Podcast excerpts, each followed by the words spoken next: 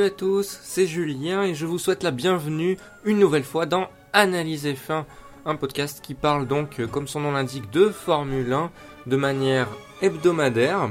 Et donc aujourd'hui, je vais parler de Nico Rosberg dans un premier temps et dans une deuxième partie podcast, je ferai le résumé du dernier e-prix de Formule 1 qui date déjà d'il y a quelques semaines. Du coup, je serai beaucoup plus succinct que lors de mon précédent résumé d'e-prix qui était, euh, qui était très long, voire, euh, voire trop long, euh, bien que complet.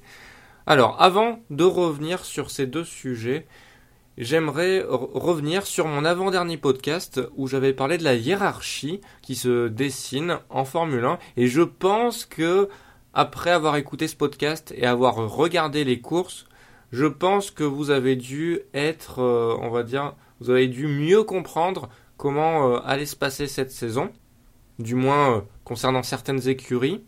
Euh, d'autres non, puisque ça dépend des, modifications à venir et qui euh, vont venir même peut-être dès ce week-end pour certaines d'entre elles. Donc, à mon avis, ça a dû être une, une, bonne base. C'est ce que je me suis dit, en tout cas, en regardant les cours, je me suis dit, ah ben, finalement, dans mon analyse, je me suis pas euh, trop, je me suis pas trompé. C'est plutôt, c'est plutôt cool parce que oui, j'aime bien vérifier après mes dires. C'est bien beau d'analyser, mais après, il faut aussi s'analyser soi-même. C'est une sorte de analyse-ception, si vous préférez.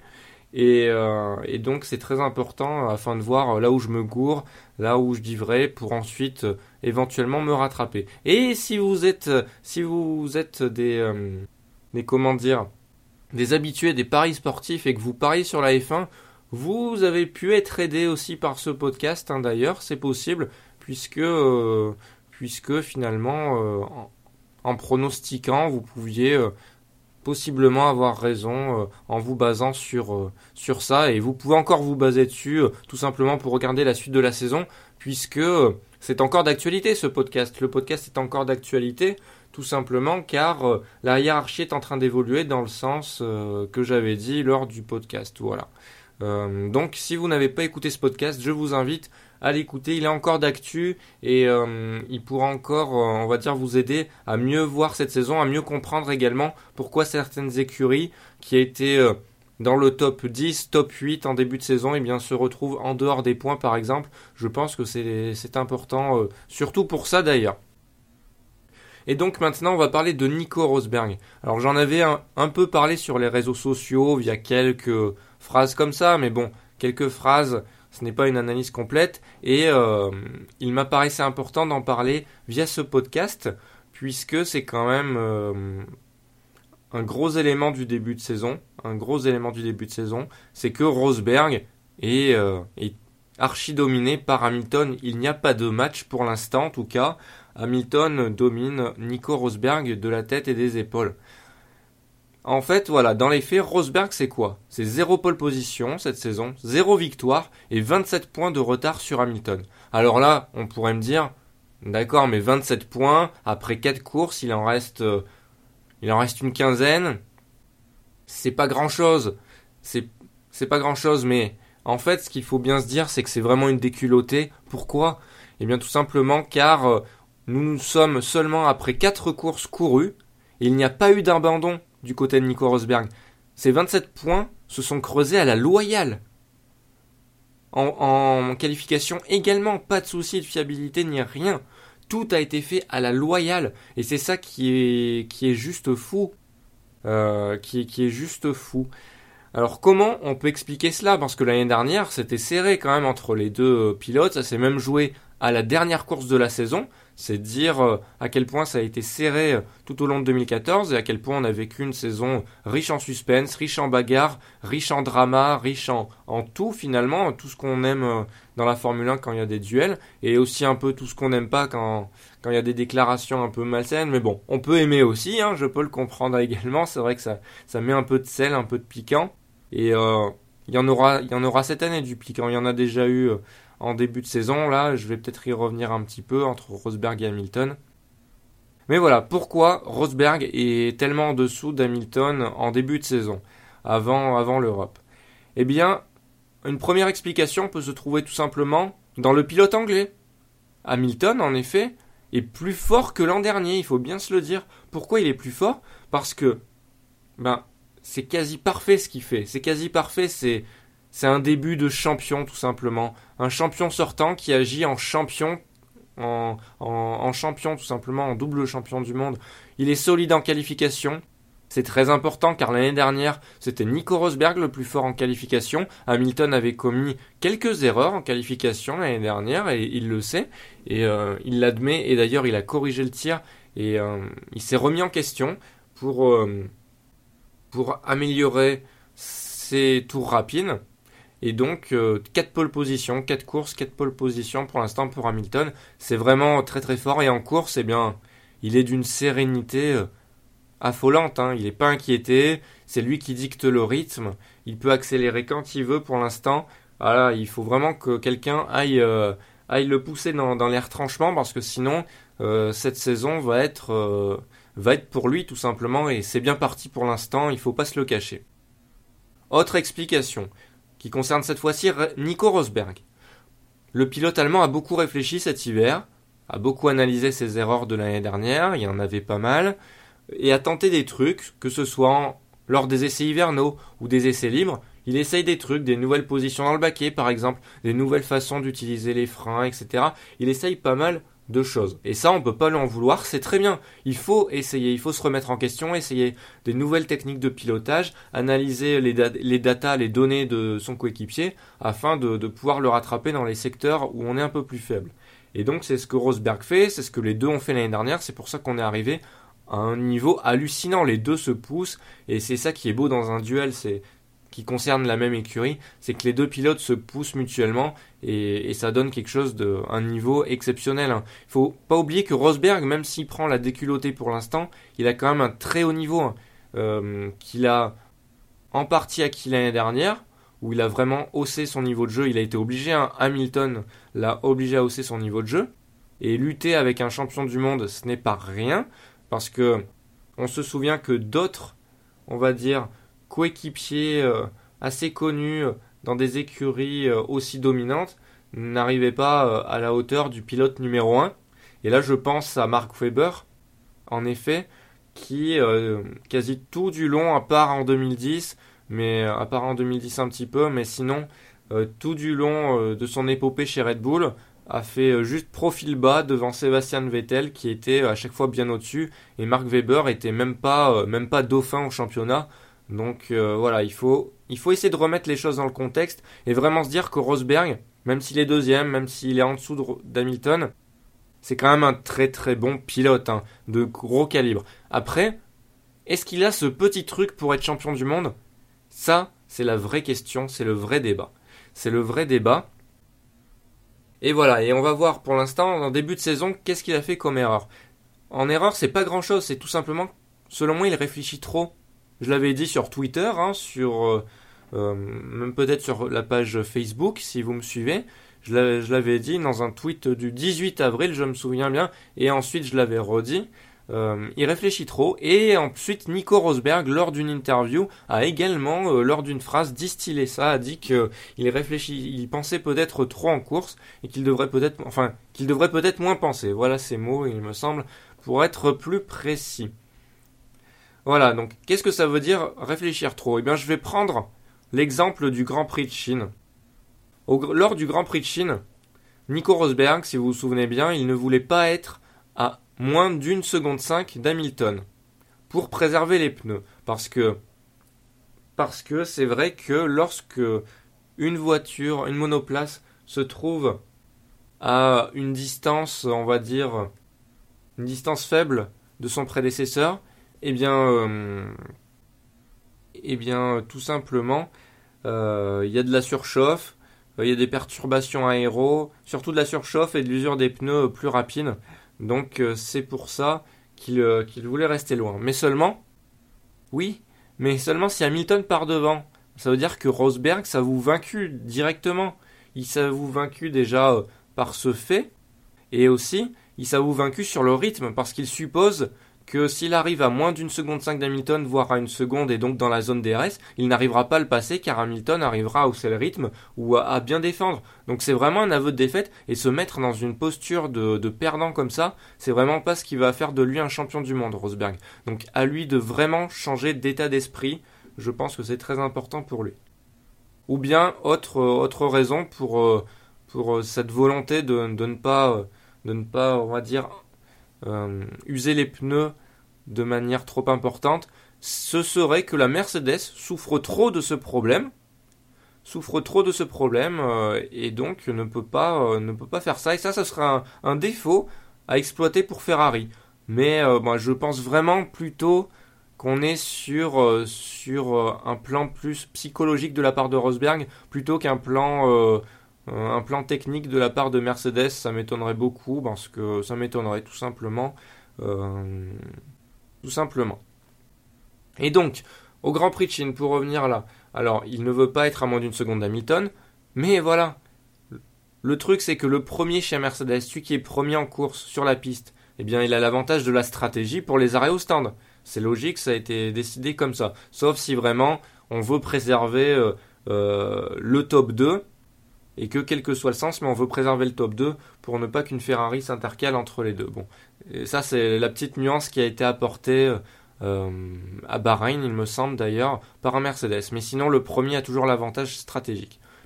Et en plus, Hamilton, il va pas rouler à un rythme maximal. Si on le pousse pas dans ses retranchements, il va rouler au rythme qui lui suffit pour gagner. Comme il l'a fait en Chine d'ailleurs, puisqu'on est sur l'exemple du Grand Prix de Chine. Et c'est ce qu'il a fait.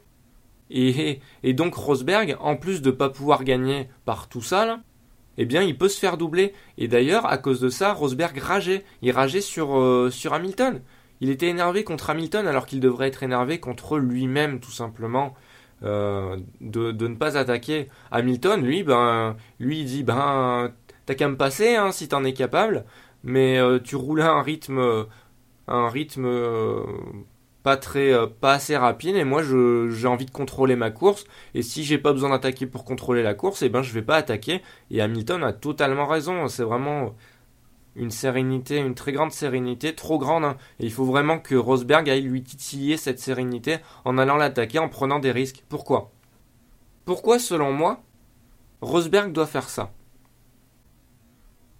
Parce que euh, on s'en fout des pneus au final L'important, c'est de gagner. Rosberg, il est dans l'écurie dominante de la F1.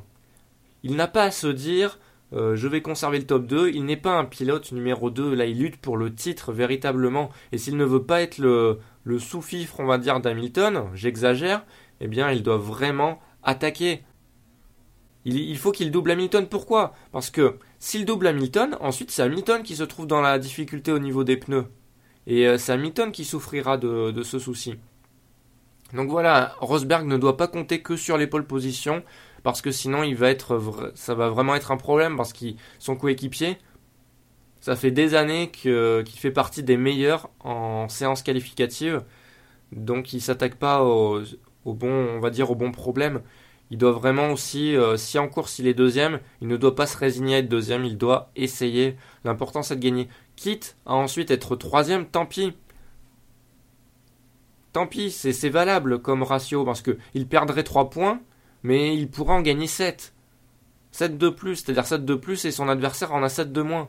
Donc euh, on peut dire que c'est une prise de risque à 14 points, voire à, 6 points euh, dans, dans le malus, si vous voulez.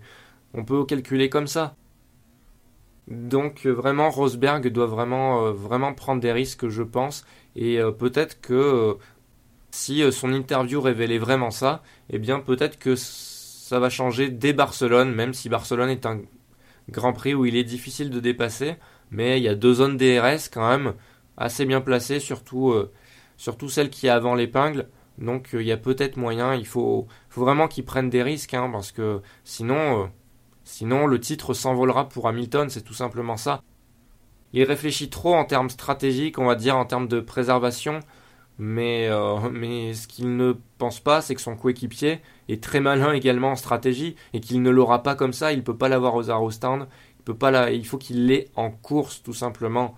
Tout simplement. En plus, ça nous offrira un spectacle comme on l'a vu l'année dernière. Donc, c'est un peu du bullshit la, théorie des pneus, puisque l'année dernière, Rosberg a attaqué, Hamilton a attaqué pour aller chercher son coéquipier en piste. Et l'année dernière, pareil, il y avait les, euh, pneus Pirelli qui ont guère évolué, je pense, sur les, pneus avant, surtout les, pneus arrière, d'après ce que j'ai compris, qui ont évolué aussi. Donc, euh, il faut vraiment, vraiment, euh, vraiment aller attaquer. Et voilà, et en plus, si Rosberg fait ça, on verra le maximum de Rosberg, parce que ça sera vraiment le, potentiel maximal de Rosberg contre le maximum d'Hamilton. Et là, euh, là, on pourra vraiment voir si Rosberg est capable d'être champion du monde un jour, ou si euh, il va rester à un stade de très très bon pilote, auquel on se souviendra. Ça c'est sûr, on se souviendra de Rosberg, mais euh, pas en tant que champion du monde, et on mettra des champions du monde avant lui, ça c'est sûr. voilà. Donc le début de saison pour l'instant, le pré-Europe, pré-saison européenne, confirmerait qu'Hamilton est supérieur à Rosberg. Et donc euh, Hamilton euh, filerait presque pour le titre, hein, sous, réserve de, Ferrari évidemment. Mais Rosberg, à Rosberg de prouver le contraire, à Rosberg de prouver qu'il euh, peut faire jeu égal avec Hamilton tel qu'il l'a fait durant une grande partie de la saison en 2014. Voilà, c'est tout pour euh, cette analyse sur l'infériorité de Rosberg avant l'Europe. Sur ce, on va s'écouter une pause musicale. Alors la pause musicale vient du groupe euh, Project Airstream ou de l'artiste, je ne sais pas s'il est seul ou si c'est un groupe, je pense que c'est un groupe. C'est un groupe allemand et euh, je vais diffuser trois musiques de pas tout de suite, hein. je vais en diffuser une aujourd'hui, une la semaine prochaine et une la semaine d'après sûrement. Pourquoi? Parce que ce groupe a fait euh, trois musiques consacrées exclusivement à la Formule 1, donc je suis content de l'avoir trouvé. Donc euh, d'après ce que j'ai compris, c'est un groupe de, de fans hein, de Michael Schumacher. donc, euh, donc voilà. Et d'ailleurs, leur musique que vous allez écouter s'appelle Schumi Fans Sind Uberall. Alors je ne sais pas si j'y prononce bien, mais en tout cas ça veut dire les fans de Schumi sont partout. Voilà, et eh bien, on va s'écouter ça et à tout de suite, bonne écoute.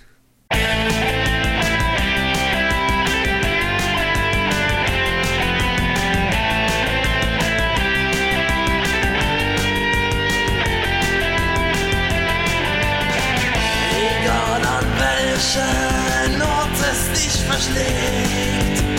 Du wirst einen finden, der seine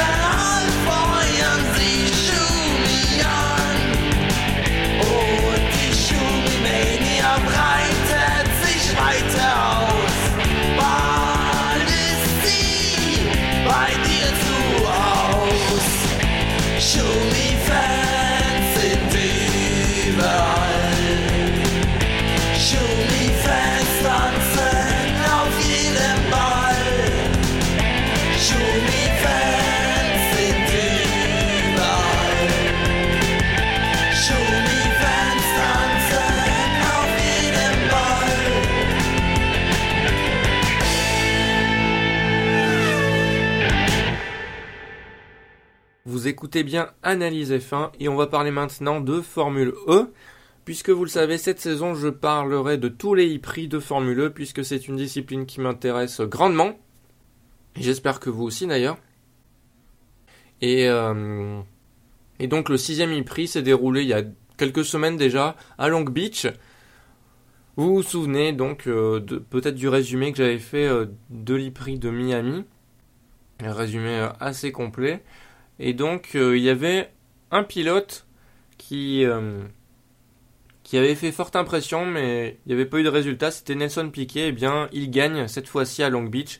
Je, je vous ruine le suspense tout de suite. hein, euh, J'annonce le résultat. C'est Nelson Piquet qui a gagné euh, l'e-prix de Long Beach. Et une, belle victoire hein, dans la continuité du cinquième e-prix. Donc un concurrent sérieux pour la victoire finale, possiblement.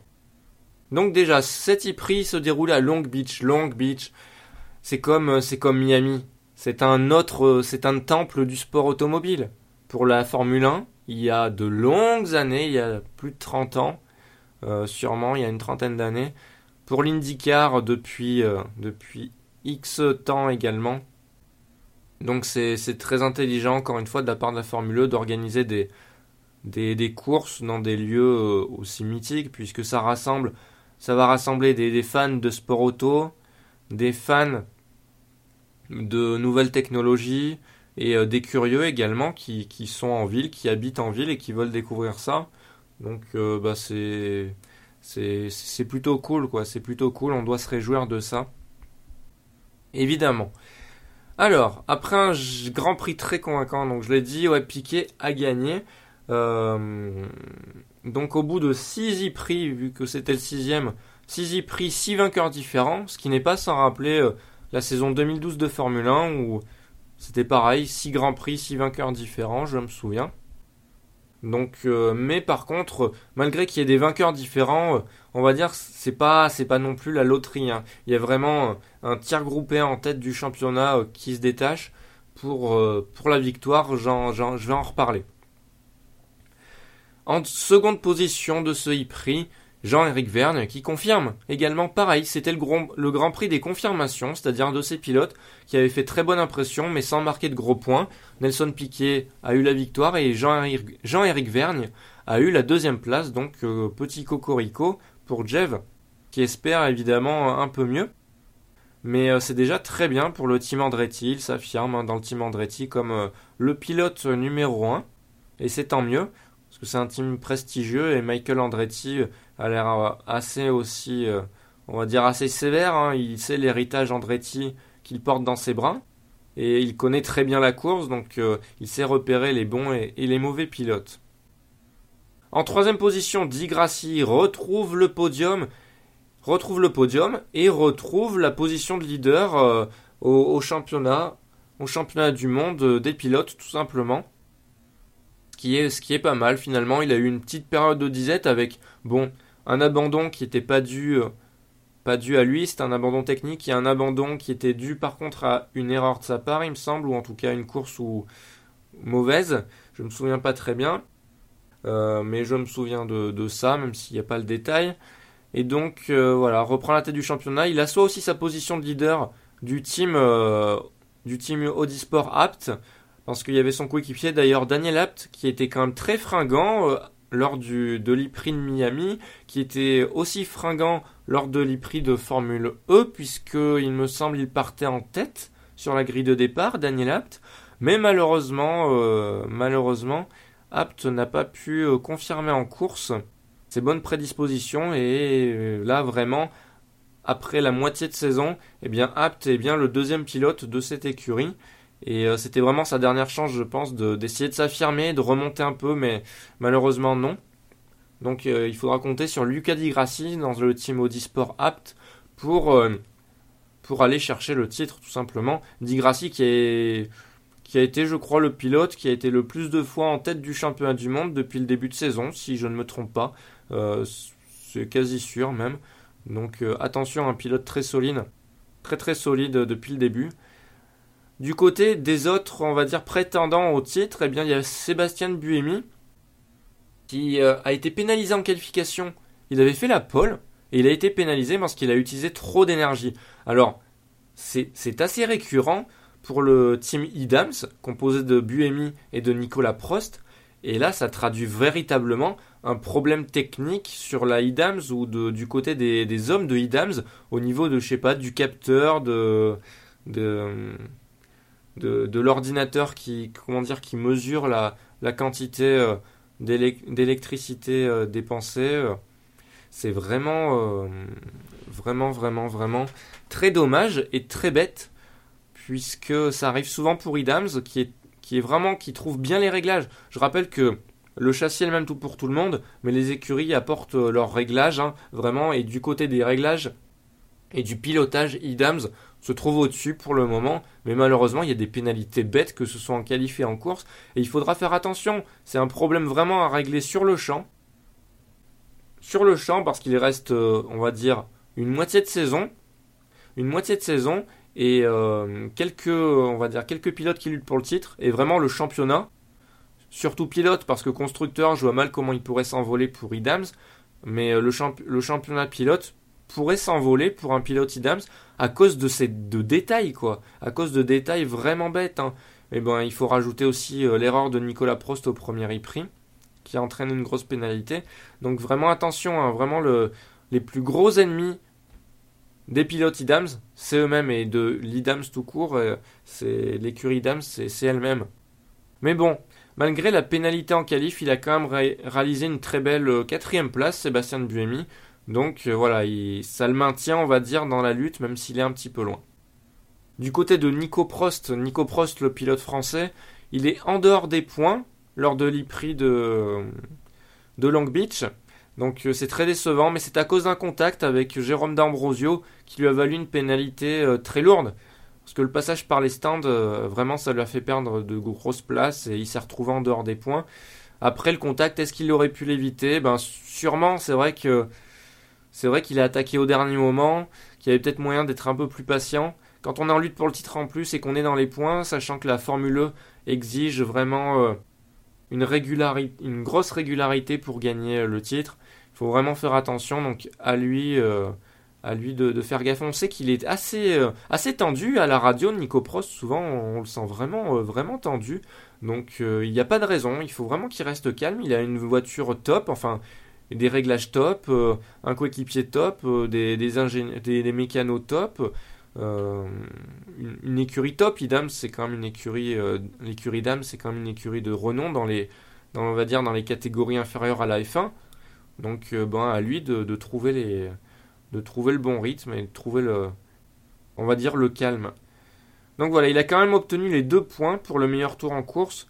Mais voilà, ça ne sera pas suffisant sur la longueur d'obtenir les deux points maintenant. Il faut vraiment euh, faire des top 8, des top 5 même réguliers. Mais voilà, ça reste des bons points. Les deux points peuvent être importants en fin de saison, ça va jouer à pas grand chose. Et puis n'oublions pas que Nico Prost, avec ses deux points, reste le seul pilote à avoir inscrit des points lors de tous les e-prix. Voilà, que ce soit euh, grâce au, meilleur tour en course, aux victoires ou, euh, ou aux pole position. Voilà, c'est le seul. Donc un, candidat pour le titre encore. Sam Bird de son côté a dû abandonner. Il a été victime d'une collision au départ, donc on peut se dire c'est pas de chance. Mais voilà, en qualification, il a fait 11ème, ce qui est vraiment euh, très faible pour le pilote du team Virgin. Donc euh, voilà, quand on fait une mauvaise qualif et qu'on se retrouve dans le peloton, on s'expose. En plus, sur ce circuit qui commence par une chicane, on va dire étroite, euh, étroite à prendre avec euh, autant de voitures, autant de voitures, autant de monoplaces. Donc voilà, c'est quelque chose qui peut arriver quand on se qualifie mal. Donc il peut s'en prendre à lui également. Il peut s'en prendre à la malchance, mais il peut s'en prendre à lui de s'être aussi mal qualifié. Donc il est encore dans la course au titre, Sam Burn mais il s'en éloigne de plus en plus. Hein. De 10 prix en 10 prix, euh, ses performances sont, sont plus devant, quoi. Sont plus, sont plus devant. Donc, euh, faut vraiment, euh, faudrait vraiment qu'à Monaco, il, on va dire, il, s'envole l'oiseau Bird, hein, tout simplement. Mais c'est un, circuit qu'il aime bien, puisqu'il l'a remporté en GP2, si je me souviens bien de l'interview de la Formule E. Il l'a remporté en GP2, il l'a remporté même plusieurs fois dans les catégories inférieures, je crois. Donc il aime bien ce circuit on peut peut-être compter sur lui du coup. Au championnat du monde, euh, pour ne pas trop tarder non plus. Au championnat du monde, Lucas Di Grassi a 75 points et premier. Nelson Piquet deuxième 74 points. Nico Prost troisième 69 points à 5 points de à 6 points pardon de Di Grassi. Buemi est un peu plus loin quand même, hein, quatrième avec 55 points, donc déjà 20 points de Di Grassi. C'est un peu loin, mais pas impossible, hein, franchement, il, il, est chez Idams. Sam Burns s'éloigne de plus en plus et à 52 points, à 23 points de Di Grassi.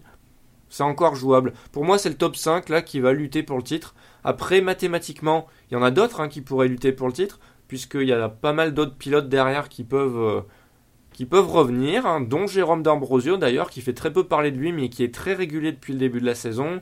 Euh, dont, euh, je sais pas, par exemple Jean-Éric Verne également, hein, qui perve bien, euh, mais qui a 32 points, donc c'est quand même assez loin de Digrassi et de Piquet et des, des, autres.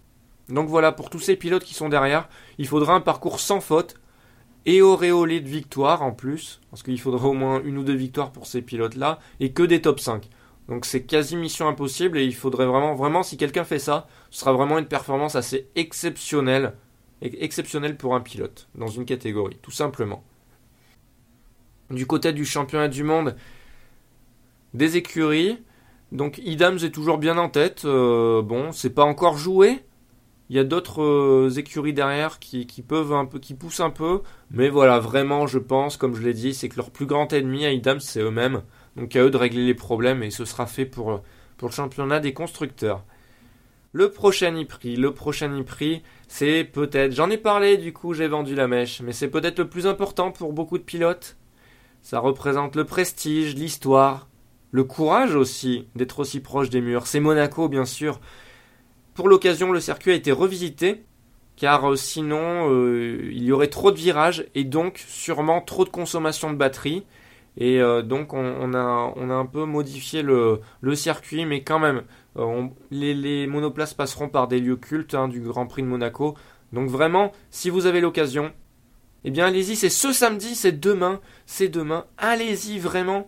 Euh, c'est gratuit pour y assister en plus. Et puis bon, si vous avez l'argent, si vous avez le temps, vous faites un week-end Monaco pour euh, de Formule E et Barcelone pour la Formule 1.